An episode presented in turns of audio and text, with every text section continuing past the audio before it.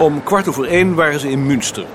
De meeste winkels langs de weg naar het centrum waren gesloten, maar in het centrum zelf was het druk. Een dichte massa eenvormige en in zijn ogen nog altijd wat bedreigende mensen. Hoewel ze hem in de verte soms herinnerden aan de mensen in Zwolle toen hij klein was. Maar in Zwolle waren ze vriendelijker. In een warenhuis kochten ze allebei een fles doornkaat en at nog wat chocola, omdat het de volgende dag zondag was.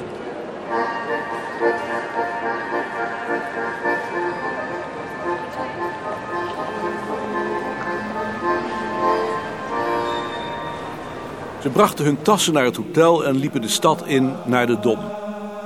In een kapel zaten een twaalftal priesters in paarse jurken te zingen. Naast de kapel zat een bewaker in een groen uniform op een stenen bank te slapen. Een klein dik mannetje. Zijn voeten hingen boven de grond. Zijn hoofd was opzij gezakt. Toen ze dichterbij kwamen en vanaf de drempel van de kapel toekeken... deed hij even lodderig zijn ogen open en maakte een gebaar met zijn vinger. Ze gingen op wat grotere afstand tegenover de kapel zitten en keken toe. De bewaker sliep alweer. Naast hem, maar in de kapel en met zijn rug naar hen toe, stond een zingende priester. Hij was de enige die zijn klotje had opgehouden. Toekijkend voelde hij een groeiende weerstand, een diep gewortelde protestantse afkeer. Het gevoel buitengesloten te zijn. Toch niet aan denken dat je priester was geworden en daartussen zat. Maar ben je dan ook niet gefascineerd? Het is gehuichelde saamhorigheid die in stand moet worden gehouden door die idiote kleding en dat ritueel en waaraan alle individuele eigenaardigheden ondergeschikt moeten worden gemaakt. Ik zou uit mijn veld springen. Nee, dat zie ik toch anders. Volgens mij is de enige manier om de mensen in bedwang te houden. Zelfs de humanisten zien nu in dat je de kerk niet bestrijden moet, omdat je de chaos dan alleen maar vergroot.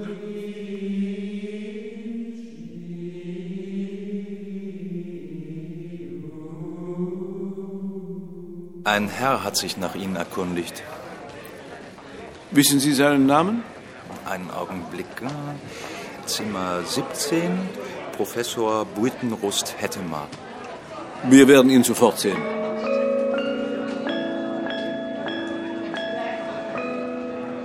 Dag, Karst. Dank je voor je vele hartelijke brieven. Hoe gaat het met je? Jakje, dat gaat nu wel weer wat beter. En ehm, met je boek over de Wajang-poppen? Dat is net uitgekomen. Mooi. Ik dacht er eigenlijk over om het je eens te lenen. Ik ben wel benieuwd wat je ervan vindt. Hoe duur is het? Kan ik het kopen? 90 gulden. Eh, zouden we eigenlijk niet eens gaan? Ik wacht nog op Muller. Wat doet die hier nou? Die gaat naar de huldiging van Kunterman. Kent hij die dan? Hij is wel eens bij ons geweest. En wij zijn met de afdeling een paar keer in Münster geweest. Ja, maar is het dan niet voldoende wanneer jij gaat? Hij vertegenwoordigt de afdeling. Ik werk daar niet meer. Nee, dat weet ik, maar dat is toch nog geen reden om Muller er naartoe te sturen. Hoe dik is je boek eigenlijk? Zo dik. Inderdaad, vrij dik. Er staan nogal wat platen in. Maar daar was je niet zo tevreden over. Niet zo erg, maar er zit gelukkig geen kobalt in. Want daar krijg ik uitslag van. Krijg je daar uitslag van? Ja, onlangs kreeg ik een boek van een vriend. Daar was kobalt in gebruikt. Ik heb er wat in zitten bladeren. S'avonds had ik uitslag. En pikzwarte vingers natuurlijk. Ja, Lies, mijn vrouw, die heeft dan ook de gewoonte om bij een nieuw boek even te pendelen. En als er kobalt in zit, slaat de pendel meteen uit. Is dat zo? Je weet toch wel wat een pendel is? Jawel, zo'n gewichtje aan een touwtje. Nou, je niet zo verbaasd te doen. Dag, meneer Buitenrust Hettema. Dag, maar... eh,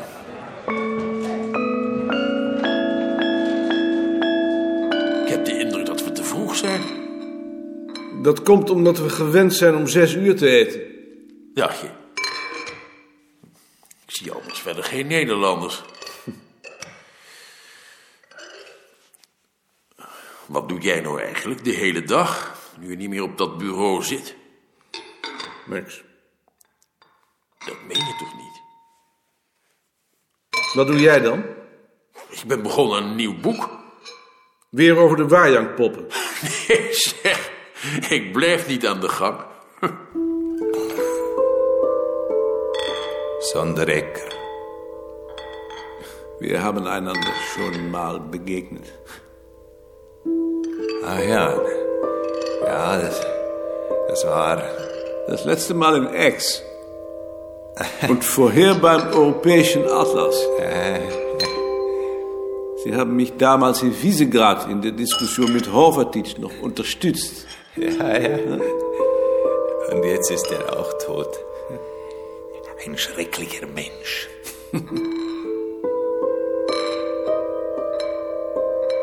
Dat is een aardige man. Zanderekker. Heel linkse man ook.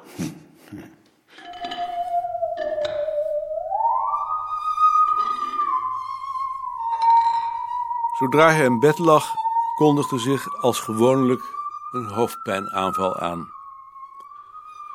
Door al die sociale contacten was hij zo gespannen geraakt dat hij moeite had in slaap te komen. Hij wentelde van de ene zij op de andere, ging half overeind zitten met een tweede kussen dubbel gevouwen in zijn nek, schoof langzaam onderuit, kwam opnieuw overeind en legde zijn nek op de houten rand van het bed. Maar de hoofdpijn nam alleen maar toe. In die houding zakte hij weg in een toestand van halve bewusteloosheid, waaruit hij midden in de nacht, rillend van kou, weer wakker werd. De hoofdpijn was zo hevig geworden dat hij het bed uit moest. Hij hield zijn nek een tijdje onder de koude kraan, vervolgens onder de hete en weer onder de koude, nam tegen zijn gewoonte twee aspirines en dronk drie glazen water. Niets hielp.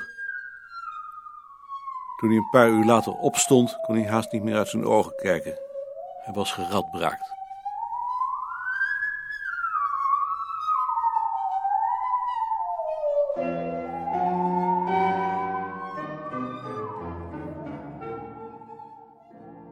De plechtigheid had plaats in een barok paleisje in het centrum.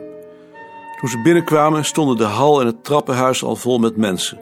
Hij drong zich daar blindweg doorheen met buitenrust Hettema en Ad achter zich aan naar de zaal. In de zaal waren alleen twee mannen bezig met het instellen van de diaprojector. Als hij niet zo'n hoofdpijn had gehad, zou hem dat weerhouden hebben, maar nu wilde hij weg. En weg was in dit geval vooruit. Met de twee anderen achter zich aan liep hij naar voren naar de tweede rij, vlak bij de piano, omdat hij Ad had horen vragen of ze niet bij de piano konden gaan zitten. Daarna gebeurde er lange tijd niets. Van de gang kwam een aanzwellend geroezemoes, maar niemand kwam de zaal in. Ze bleven alleen. Hij was te beroerd om zich daarover te verbazen. Buitenrust Hettema zat onderuit gezakt, zijn onderlip vooruit, stok tegen zijn stoel voor zich uit te kijken. Ad zei niets. Hij sloot zijn ogen.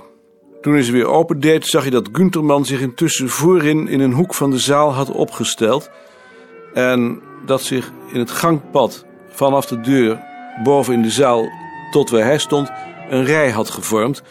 Sommigen met een cadeau onder de arm.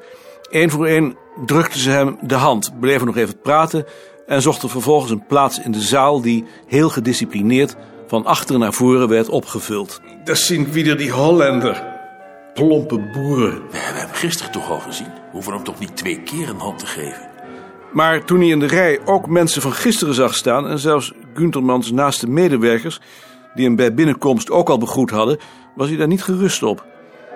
Hij overwoog op te staan en zich alsnog in de rij te voegen, maar nog afgezien van zijn hoofdpijn zou dat het vergrijp tegen de zeden toch niet meer goed gemaakt hebben. Dan was het beter te volharden. Ze bleven dus zitten.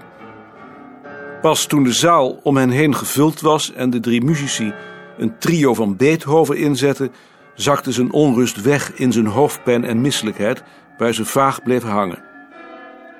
De plechtigheid had geen eind.